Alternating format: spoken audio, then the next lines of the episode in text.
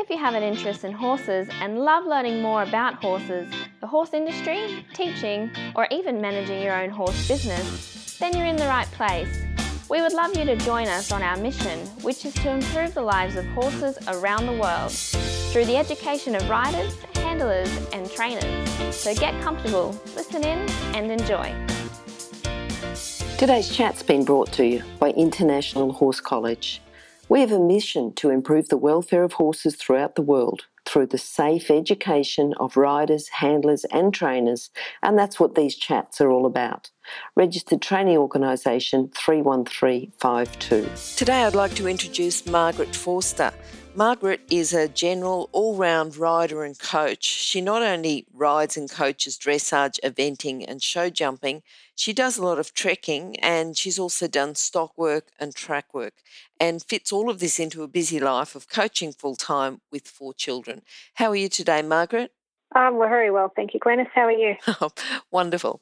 Margaret, we normally start off with your favourite quote. Have you got a quote you can talk to us about today?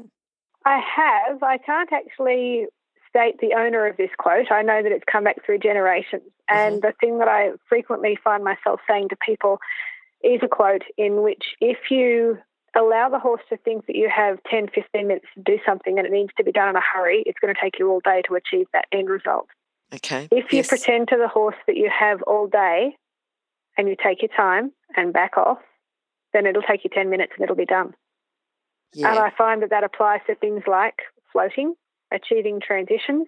If you get in a hurry, if you push, push, push, push, hassle, hassle, come on, we've got to do it now, it's not going to happen. Mm-hmm. Mm-hmm. But if you back off and you say, okay, we might have a canter sometime later on today, the horse will go, oh, canter. okay. And then you've got it straight away or Yep. on the float, not a problem. So a lot of the response that we get from our horses is relevant to the amount of stress and our own personal attitude to that particular subject. And it's relevant regardless as to what discipline you're applying it to and Yep. what you're actually trying to achieve. I was just going to ask you about the stress. Do you think if you think if you put Mhm. yourself on a timeline, you've got the stress, but if you say you've got all day, you don't. But you've already answered that question anyway. Yeah. Yes, yes. Yeah. Because Okay. horses don't work on a clock. No. No. They do work to stress response Mhm. and the attitude of the trainer, of the person who's handling them. And if that person is stressed and tense, then immediately the horse becomes stressed and tense, which means that your achievement level is going to go down. But if you can go in there and say, yeah, there's a float, look, sometime today it'd be nice if you got on, they'll go, Mm. oh, yeah, okay. Yes. and on they go, and Yep. there's not a problem. Good. Hmm. Good. But I don't know who it was that actually said that, but it was. Margaret, you've got background in a lot of different types of work with horses. hmm Tell us first of all how you started with horses because you've got a fairly broad background. I'm interested to Broad know spectrum. what your first Yes. ma- memories are. Yeah. Okay. I first recall having been taken riding when I was about five or six years old. I'm 47 now, so that goes back more than 40 years. And at that stage, it was just the usual, you know, once on a weekend trail ride, that kind of thing. I took to it immediately like a duck to water, but my parents weren't interested in supporting that at all. I was fortunate enough to have a friend in high school who had horses. Her mother was a single mother with two kids. She was she was quite strapped to produce her kids as she wanted to. Her daughter would come to my house to eat, but I would go to her house to ride. so she and her brother always had very good horses, and her brother was kind enough to let me ride his. So I grew up with this best friend of mine through high school, who is still now a best friend of mine, even now all these years later. And the reason that I continued riding and was able to learn to ride was basically because of that family. Their Mm, family mm. supported me in riding, and that was how that all came about. So she now rides FEI in Sydney and has a great time and has continued with it. She doesn't let me ride her horses anymore, but um, that was how I got into everything. And I was then a rider, and all I ever wanted to do was ride. So when I finished year 12, I went out and did three months track work to get myself the on ground experience that I needed to get into ag college okay. and okay. proceeded on to, I went to Marcus Oldham Mhm. in Geelong for the 12 month period there. Well, I was going to ask you, you know, did you have a career? What made you decide? Because you already had it decided by the time you left school. When did you decide? What What made that decision? Was it your friend? Was it something else? No. Being raised in Canberra, the mm-hmm. typical career then was finish year 12 and go into the public service. And I completed the public service test at the same time that I was applying for different agricultural colleges around the country, wanting to do a horse course somewhere. I was offered a traineeship position in the taxation department in the same week that I was offered the placement in Marcus Oldham Farm Management College, and I grabbed the horses and ran. and that was it. And that was good. at 17, that was the changeover. As was I going to stay in Canberra and be a public servant and work my way up through that system and have a horse, or was I going to turn it into a career? But all I ever wanted to do was ride. Mm, mm. So the Marcus Oldham course allowed me to take a horse down there to the, the college for that 12 month period. During the 12 month period, that included a two week tour of the Scone district. We went through all the big thoroughbred studs and the breeding facilities in Scone through the vet clinic, had a look at everything and also two weeks tour of New Zealand as well. We went to New Zealand and went through again the standard bred and thoroughbred studs over there, and a lot of training facilities. They still train steeplechasers in New Zealand. Mm-hmm. So we were able to look at the training programs of some of those riders. They don't do that so much in Australia anymore, but they did then. This is going back. This is in 1989. Mm-hmm. While I was in New Zealand, my parents' divorce finalised, and my mother rang me and said, "Well, we're you know, the house is sold. You have basically have nowhere to come back to when you finish your course in six weeks' time. And this is while I was in New Zealand. I was about 17 or 18 at that time. So I was on a work experience placement. So I went to the manager of the work experience farm and I said, I'm effectively homeless as of six weeks. Can I can I work for you? Can I come back here? Because I had to go back to Geelong, graduate, mm-hmm. and I was looking for somewhere to live. And this gentleman was very kind and said, "Well, we don't have a place here. The farm wasn't big enough that I was on at the time, but he was happy to set me up with one of the bigger commercial studs, which he did." So I came back to Geelong, graduated, and then flew out of Tullamarine at the end of 1989 with a one-way ticket to Auckland, 20 bucks, and a bag of clothes. Wow. Wow. And that was it. Yeah, Yep. that was it. And I was collected from the Auckland airport by the stud manager of this farm that I was working on. He took me to the place, and I was in New Zealand for two years and had a ball. Okay. Okay. Mm. And then when that finished, came back to Australia again. Yeah. I'm just thinking because, you know, you chose to go horses rather than being a public servant. Yes. What core skills, what character traits did you have, do you think? That, or what did you have that made you make that choice rather than the comfy, cushy public servant life? Single mindedness.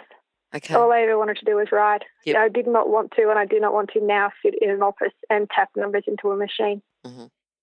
All right. So single mindedness, that pretty much covers it Mm. then. Yep. Yeah, oh, all I ever wanted to do was ride a horse. Yep. And what I would do on the stud farms in New Zealand, because they were stud farms, they didn't have riding horses, they had yearlings. Yes. They had brood mares who were breeding and they had stallions, but they did have the occasional gelding that was out in the paddock as an uncle, so to speak, to the Mhm. yearlings. When the weanlings were weaned, they would go into the paddock with this uncle. And I was in the habit, because we lived on the farm, of sneaking down to the paddocks at night time after work with a rope. And I would rope the gelding in the paddock and jump on him and ride him with a rope around his neck in the paddock just so I had something to ride. Yep. That's the level of the obsession that there was. There was no way I was going to work in taxation. yeah. Yeah. So So, did you get caught yeah. for that? No, God, no. No one ever said anything. But during lunchtime, this is the kick of it. During lunchtime, these very big stud farms, which would have 350 or 400 broodmares, Yep. would have teaser ponies. They would have little pony stallions, Yes. usually Welsh or a Welsh Yep. cross. They are about maybe you know 11 to 13 hands, and they were stallion ponies, and they were kept just to tease the broodmares. None of them were broken in. Mhm. They were unhandleable apart from catching them. You know, they they Yep. wore their head collars permanently, and they would catch them with a lead rope and just show them to the mare, and the mare would show she's on or on season or she's not. Yep. So our lunchtime entertainment in the broodmare team was to bring these unbroken ponies into the serving barn, which was usually a an arena surface type building, or about 20 by 20 metres square. And we would hop on with the stallion manager holding the stallion chain around the pony's nose so it couldn't move. And we'd rack our hands through the redlocked mane of these ponies and we'd give them a nod and they'd let go. And our lunchtime entertainment was how long can you stay on the teaser pony for? So we'd have like miniature rodeos around the serving yep, barn yep, at lunchtime just for fun. and, you know, that's that's what we were into. It was good fun. We had a great time. All right. So from there, did you come back and you did some stock work as well? I did a lot of trail riding. Yep. The breeding season with thoroughbreds obviously has a is a, a Yes. seasonal employment. Mhm. So in New Zealand and when I came back to Australia during the off season, I would work on trail ride farms.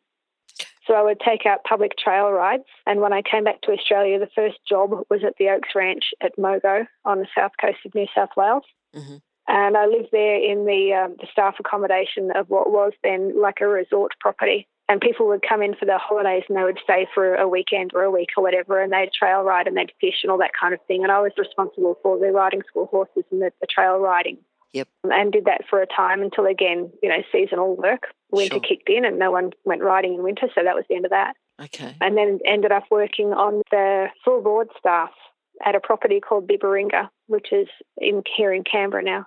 Mhm. So I came back to Canberra after about three years out, four years out. Okay. Now we've talked a lot about, you know, two dressage, show jumping, eventing, classical trained coaches, riders. Yeah, Something, and, I know, you know, just from my own experience, that working track work, riding track work, stock Mhm. work, you'll learn different things. What's something Oh, that yeah. you learned, you know, different techniques to use with horses, different, techniques? exactly. Tell us a couple of different techniques that you might use that you've Okay. then been able to incorporate um, with your more classical riding. All right. Well, not so much classical, but in relation to the control of the very young horse. Yep. The typical tightness of a throat lash, for example, Mhm. is four fingers sideways against the cheekbone. If you can do up your throat lash and fit in your four fingered hand sideways between the cheekbone and the throat lash, your cheekbone is set at the correct fitness Mhm. for that horse. When you're riding a green broken two year old thoroughbred and you take them out the back of the town away from the racetrack to trail ride them up and down hills to get their fitness work happening, you tighten the throat lash right up so that it's sitting against the gullet of the horse's throat. That way, if the horse bolts on you, which they do because they're two year olds unbroken and you're sitting on a flight animal, they've got about probably 40 to 50 metres of airspace in their lungs. But the throat lash being tight prevents any more airway from incoming when they stretch their necks out and start bolting. Okay. So the trainer would always say, if you're going out, do your throat lashes right up, and then when they bolt, you can't get more than 40 to 50 metres in their stuff, which works. Okay. So if you're sitting on a horse that is a flight animal and it's untrained, and you're putting your life at risk going out there in the big wide world where there are no racetrack fencing, you're out in the open. We used to ride them around the back of town. Uh, if you do your throat lash up and they do take off on you, you can sit up tall and stay there for the 40, 50 metres that it takes for them to run out of the oxygen that they contain in their lungs at that time. Mhm. And then because the throat lash is tight against their throat, they can't breathe, so they're going to stop. Okay. And then as they stop, they've got their head and neck Mhm. in a different position when they're Yeah, more under they bend control. back down. Yep. That's right. And then you can bring them back under control again. Yep. So if they don't need it, it doesn't affect them. Only That's comes right. into effect when you actually need it. Yes. Yep. If they take Yep. off and stretch their heads out, the throat lash will cut the, air, the airway. hmm hmm Mm. Okay. Right. So that worked. Yep. Yep. Now something about trekking. Oh, trekking. Okay. I've always liked going on up to Kosciuszko, going on trail rides around the mountains. And every year, the Bemboka Show Society on the far south coast of New South Wales runs its um, Show Society supported trek, which is a wonderful weekend. If anyone ever gets the chance to go to Bemboka, it's fantastic. You're right up into the rainforest areas of the Brown Mountain. It's very steep, very hilly, and there are lots of snakes, which are usually kind enough to get away from us as we approach. But the trekking is fantastic for your eventer in relation to cross country. hmm It settles them. They move in a group. They have to keep going with the rest of the group because they're a herd animal. And for a young eventer who's uncertain about going forward, it can help to resolve that issue. It can really bring them along in regards to keep going, keep going. Everyone else is keeping on going, so you have to keep going too. And it has them view and be, have the experience of many different environments they get to see, for example, at this year's Bemboka, which was only the first weekend in October, they ride through town. We go across the highway of the Brown Mountain, which I think is the Surrey Mountains Highway, mm-hmm. and you're going through town, through people's backyards, literally to get out into the mountain. So they see all sorts of different things. There were ponies there, there were kids bouncing on trampolines who were riding literally right through people's yards on the way out there. So trekking is a great desensitizer for horses who are expected to go out and produce their best focus and their best response in an environment which might have outside influences also occurring at the time. Yes, and I suppose if they're going with some older, quieter horses, it's just staying Mhm. together in that herd instinct. I can see what you mean Yeah. there. Yep. Yep, Yep, tag along and keep on going. Everyone else is going there, so therefore you're going there as well. And Alright. it, it teaches them to follow the group. Yep. Yep.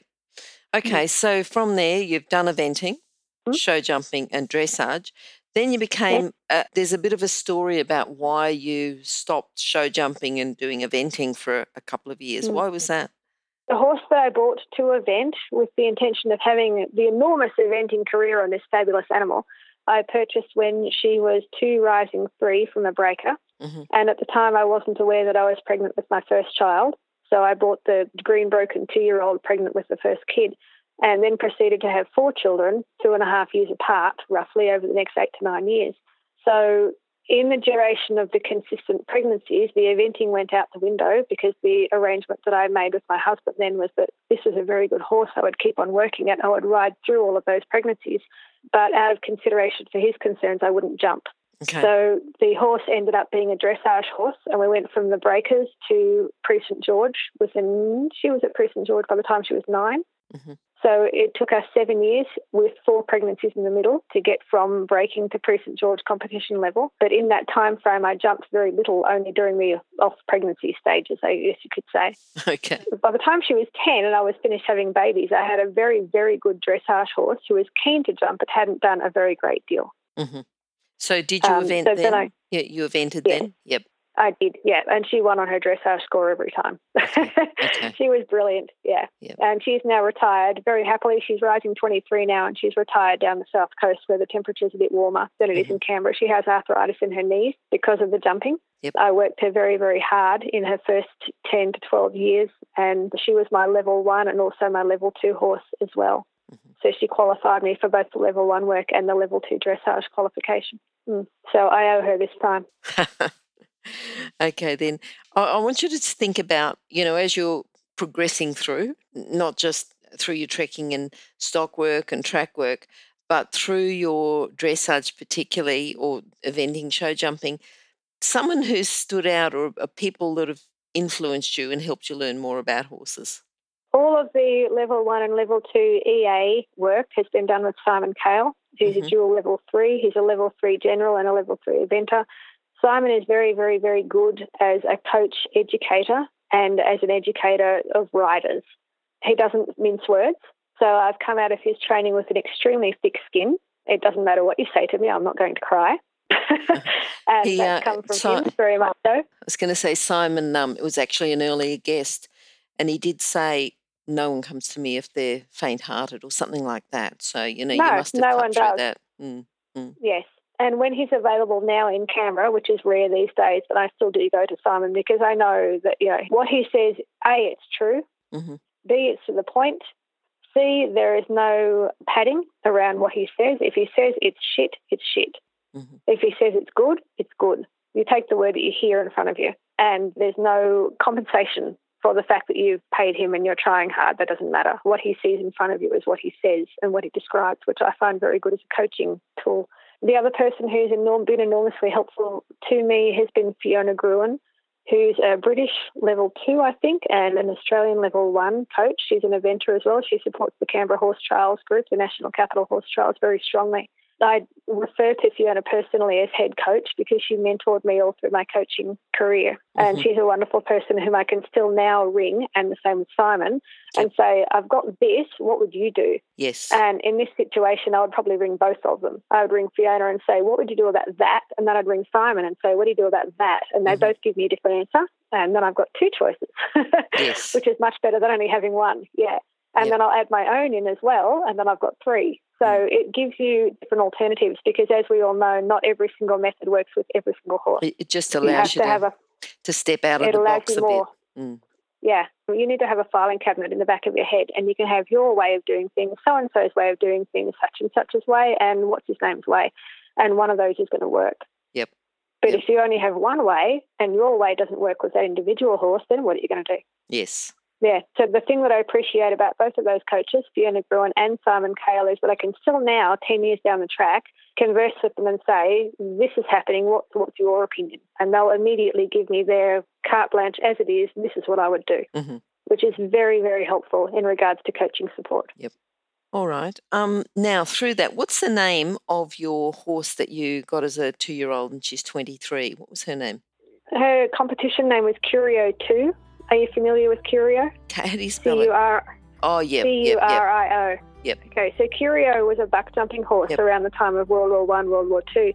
Curio was a draft horse cross chestnut mare who went unridden for 23 years, and she was only ridden once the arthritis had kicked in for the eight-second time frame. She was unridden for eight seconds for 23 years, which is pretty phenomenal for any Mm. buck jumping horse in the country. Mm. And when I first got Emma, as I call her, my Curio 2, I would land after a jump forward over the horse's neck And she would look at me over her shoulder, flick an ear back, tip her right hip up in the air, and toss me over her shoulder. So I'd go canter, canter, canter, jump, plop, get up, go catch the horse, get back on. canter, canter, canter, jump, plop. and so she taught me to sit up. And because she bucked me off pretty much every time I went over a jump, I named her officially with the EA Curio 2. Mm-hmm which mm-hmm. is why she has that bearing. And people who are aware of the history of the original curio will re- would read that on her entry form, and I would go then and check in with the judge, and they'd nod at me and go, "Yeah, this is going to be an interesting test."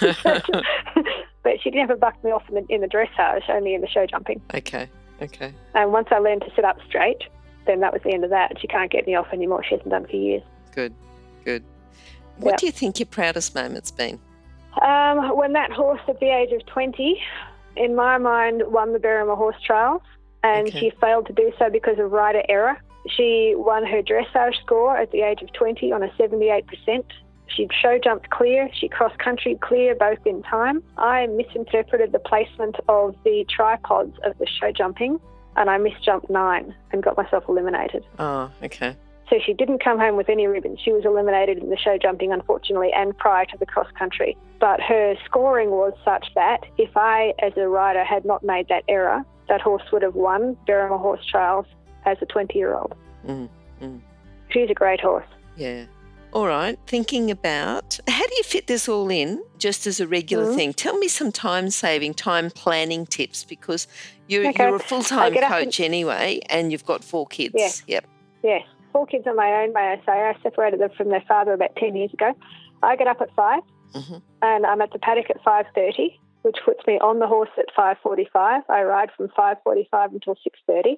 I'm off and put the horse away at 6.30. 6.45, I'm back in the car. I'm back in the house by 7 a.m. Okay. So I walk in the door, open the curtains, wake the kids up, and we're all in the car to go to school by 8.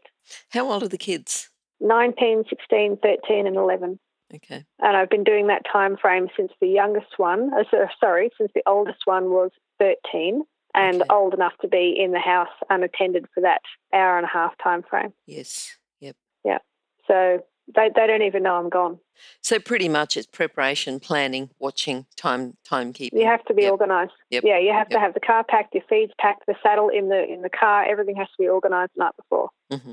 Mm-hmm you get up, get in the vehicle, and go. And that's one of my big promotions. Has been I teach many, many, and I've, I've spent twenty odd years teaching for riding schools, and this is a really common thing at a riding school. The mother will come in, and I say young mother because she's under forty, who comes in saying, "Oh, I'm having my first ride back. I'm so excited. I haven't ridden since I was twenty something." And I say, "Why not?" And they say, oh, because I had a, family or I had a baby and I had two babies, whatever. I haven't ridden in 20 years. I'm like, crikey, I've got four other things and I write every day. What's your problem? Get mm, on. Mm, mm. You don't have to stop just because you have a kid.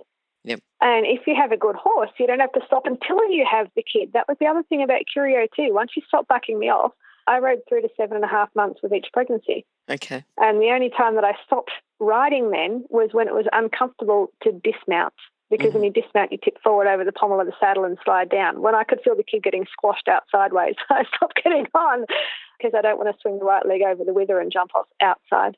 Yep. So you can keep going. Yes. Yep. Um, yeah, and if I have one statement that I would like to promote across horse riding in its entirety is you don't have to stop just because you've got a kid. You just have to organise your time frame. Yes. Well, it's not mm. just mm. that; it's different priorities. Because yeah. it's not just you know. I mean, there's other things that people you know, I'm working full time. I can't ride. Well, so am I. Yeah. So yeah. am I. Always have. But as I said in regards to the taxation thing, all I wanted to do was ride. Yes. Yes. So that's all that I've done. Yep. Yeah. Yep. You get one life. You get one shot at a turn on this planet. Mm. You do what you want to do, or you're going to miss out. Mm. Mm. I want you to think about in your coaching a common problem that you see. You know, you you might see it with a couple of different students, or see it with when you're out competing a common problem and how to fix it. All right, the most common problem that I see, and I generally teach riders from beginner level with their first horse now that I'm away from the riding school situation. I get first horse up to probably elementary, medium, and a metre show jumping training competition riders. Mm-hmm. Once my riders get beyond a metre in regards to show jumping, I pass them on to Grant Hughes. who's our local show jumping guru. If they're over a metre, they're out of my time frame, they go to Grant. The biggest issue that I see is lack of understanding of what the horse is trying to communicate to the rider. So, what I see in, in, horse riding coaching, you've got about 30% teaching aids. This is how we ask for shoulder in, this is how we ask for tremor, that kind of thing. A third of it is rider psychology. Yes, I know you're worried about this horse, but we can deal with it by doing it this way. The other third is the horse trying to communicate with the rider and the rider completely missing the signals the horse is giving them and misinterpreting them entirely and therefore missing out on the conversation that's going on between the horse and the rider. So a very great deal of it is translation. Your horse is saying this to you. He's trying to tell you this. So you need to, first of all, recognize it. Secondly, understand what he's saying to you. And thirdly, respond appropriately to the conversation you're having with a person. It's not a motorbike. So if you ask a horse to go into trot poles and a crossbar, then his behaviour is not consistent with the 30 year old riding school horse that you've been doing that with up until now. Look at what he's doing and why. What's he saying? What's he thinking? Why is he behaving in the manner that he's behaving? What is it that is setting him off? People will often say, oh, he won't do such and such. My question is why? Why won't he do such and such? Is the environment not correct? Is there something that's stressing him? Is the rider concerned and expressing their concern going into that transition that the horse is thinking, oh no, I better not do that because they're worried? People miss the whole point of the fact that the horse is conversing with them. They miss it completely. It goes over their heads. They see the animal as being like a motorbike. I want it to go straight and go over this jump. Why won't it do it? The horse is thinking, there's a brown snake under that pole. I'm not going over that. and there's something that's completely different which is happening, which the rider has no concept of whatsoever because they think, I want to ride the horse over that. So a lot of it is literally translating the conversation between the horse and the rider and telling the rider what the horse is saying to them so they can begin to appreciate that this is a person that they're sitting on. Mm. And this person that they're sitting on has his own interpretation of what's going on. And the person that they're sitting on's interpretation may not be the same as theirs. And there are times to push through that and say, yes, you have to do it. And there are times to think, okay, he's not going there because, and then deal with the because and deal with what's going on. Yep. So only approximately a third of rider coaching is actually teaching the rider how to perform a movement and how to translate, uh, how to perform a transition.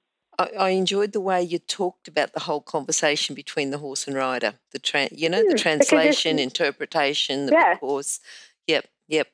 And I You're think sitting on yeah, another person. Yeah, yeah. And you no. have to have respect for that person's opinions, and you mm. have to have respect for that person's, let's say, consideration for what may or may not be happening. Yes. And when riders, I deal with a lot of riders here in Canberra who have anxiety, mm-hmm. who completely fail to comprehend the fact that their horse might have anxiety too. yes.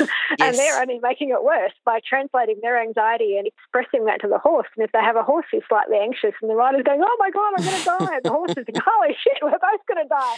And that's the end of that. You're not yep. going over that pole. Yep, yep, so, yep. Yeah. So you have to be able to appreciate that this is not a bicycle. Yes. It is yes. it is a person with its own take on everything who has, believe it or not, a much wider span of instinctive knowledge of what's going on in their immediate environment than what you do. Mm. You see a pole on the ground. The horse sees the pole on the ground, the magpie that's swooping him, the trees that are swishing from side to side on the other side, the fact that the gate's open and his best friend's over near the paddock fence. So that's very inviting. And also, this person who's on top of him isn't quite sure what they're doing and their legs keep wobbling. So what you perceive is not what your horse perceives. Mm, mm. And their instinctive perception of their immediate environment is much, much, much stronger than ours. Yep. Mm.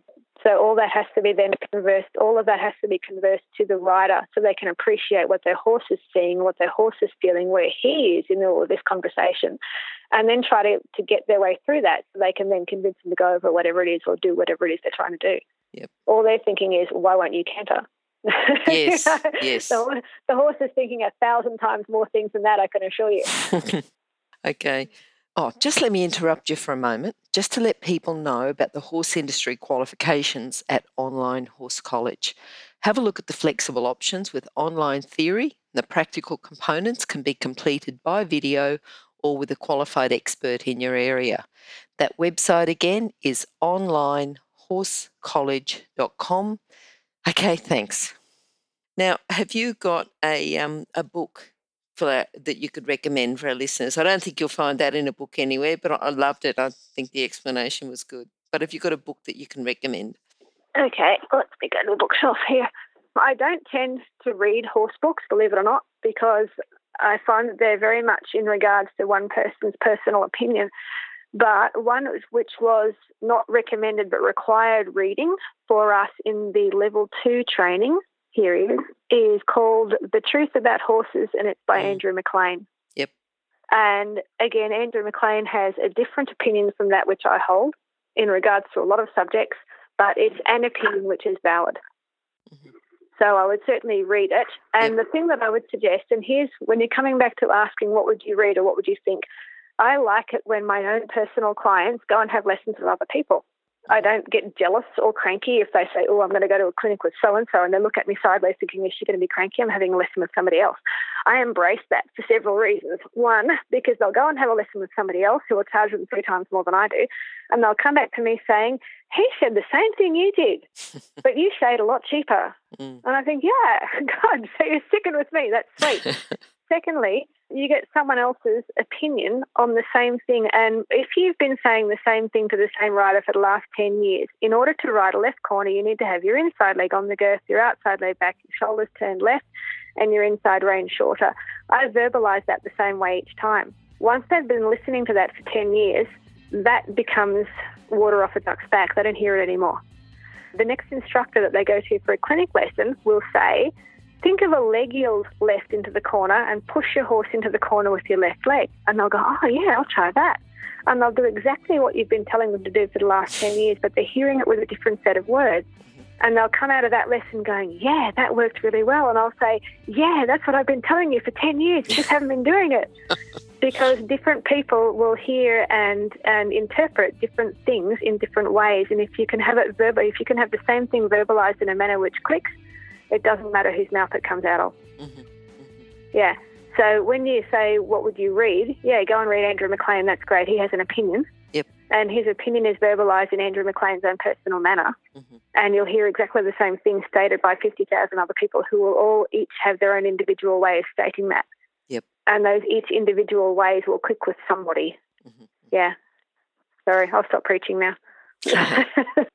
I'm just thinking about what what are you looking forward to now? What does your future hold? Oh my God, I want to retire and get away from these horrible children. Thank you for closing the curtains. One of them is just going around the house right now, shutting all the curtains for me. Um, my retirement involves taking the because I only because I have so many kids and work full time. I only keep one horse in competition level work, mm-hmm. and that horse that I have at the moment, I've gone through maybe six or seven since I retired the old girl, yep. and I found one that is a match for me. Mm-hmm. He is a very, very talented dressage horse in that he's just turned five now and he's competing and winning at elementary EA competitions but he is not brave on the cross country. He doesn't like to approach unknown objects in canter. He would like to walk up and touch them first and smell them and make sure they're okay. Then he gives me the thumbs up. Then we can swing around and jump it. Mm-hmm. Unfortunately, that doesn't cut it in regards to competition eventing. So with more exposure, I'm hoping that he will event. We're going down the coast next weekend to do the Mirrabooka Cup show jumping. So okay. the more different environments he gets to go into to show jump, then hopefully the more he'll come out as a cross country horse as well, and then he'll have an eventing career. That's my goal. I would like in seven years' time, my youngest child finishes year 12. I'm moving down to the south coast. That's a definite. I'm taking that horse with me, and we will continue our career on the south coast of New South Wales. Okay. In between me doing trips around the country, okay. I want to go and do the lap around Australia. okay, then. Pack up the Land Cruiser and go camping for a year. Okay, with your horse? No, he can stay behind. Oh, okay. it's too difficult. While that all sounds very lovely, yep. I want to be able to access national parks which won't allow livestock. Okay. Okay. So the the concept of doing, for example, the bicentennial trail doesn't really appeal to me because Melbourne to Queensland isn't that flash a trip anyway, and it's an awful lot of hard work okay. and quite an expensive time frame. So to be able to retire down there and compete at my leisure with a horse who knows what he's doing would be an excellent retirement frame. Okay. All right then. Mm. So if you can sum up your philosophy into a lesson today, that would be great. Okay, my philosophy in a lesson is that we each have in our own lifespan an approximation of 85 years on this planet. The planet's infinitely old and it's going to continue, one would hope, for quite some time after we've gone. In the very, very tiny, tiny, tiny 85 years that we have, our life goal should be to enjoy and do as much as we can. If that involves horses, fantastic. Go for your life. Ride everything, do everything, do track work, do trekking, do dressage, do jumping, do eventing, do hacking if you feel like that. Not that I ever have. If you don't want to, great, go and do what you want to do. But make the most that you possibly can, milk every single second out of that 85 years that you've got because you're going to die. And you'd like to be able to get to that end having done all of those things and say, yes, I nailed it. Mm-hmm. Okay, sounds good. Margaret, how can people contact you? I'm listed as an EA coach on the EA Coaches website. They yep. can contact me usually by either Facebook or by phone. I text often. The phone number is 0431 118 or again, many people just PM me on Facebook and book a lesson that way. Okay. Just Margaret Forster on Facebook. Margaret Forster on Facebook. Yep. I don't have a website because mm-hmm. I don't believe in that kind of thing. I'm not going to promote a philosophy or some great religion as such. I just want to ride my horse. And if people want to ride their horses and do it better, then I'm quite happy to help them. But I do it without all of the promotional and, should I say, in small brackets, Pat Parelli style promotion. Okay. I'm here. I've been in Canberra. I was born in Canberra and raised in Canberra. I've been here now for 45 out of the 47 years, the other two being in New Zealand. And everyone here knows me, so it's very much a word of mouth. I don't advertise anywhere. Okay. The EA website lists me because they list all of their registered coaches, but I don't have an advertisement for them. And from that, I work full time on the word of mouth okay. that I have. And we'll also put your contact details on horsechats.com slash Margaret Forster. All right, thanks yep, very much. That would be today. lovely. The whole thing is enjoy it. Ride your horse, enjoy it, and listen to what he's saying to you. I'm sure that people will go away now and think about a new way of having a conversation with their horse. Yeah. From what you've said, you know, because the translation, the conversation, the translation interpretation, and think they're doing the it with horse. Yep. And what you perceive is not what your horse perceives. Yep. All right, that's wonderful. Thanks very much. Bye. Thank you for calling. Bye-bye. bye bye if you've enjoyed this chat, then please comment, rate, and subscribe. If you'd like any changes or recommendations for guests, then please contact us through horsechats.com. And while you're online, have a look at the government accredited courses at internationalhorsecollege.com. Registered Training Organisation 31352. Remember that our comments and instructions are general in nature and do not take into consideration your individual horses or your individual ability and circumstances. If you enjoyed this podcast, then please leave your comment below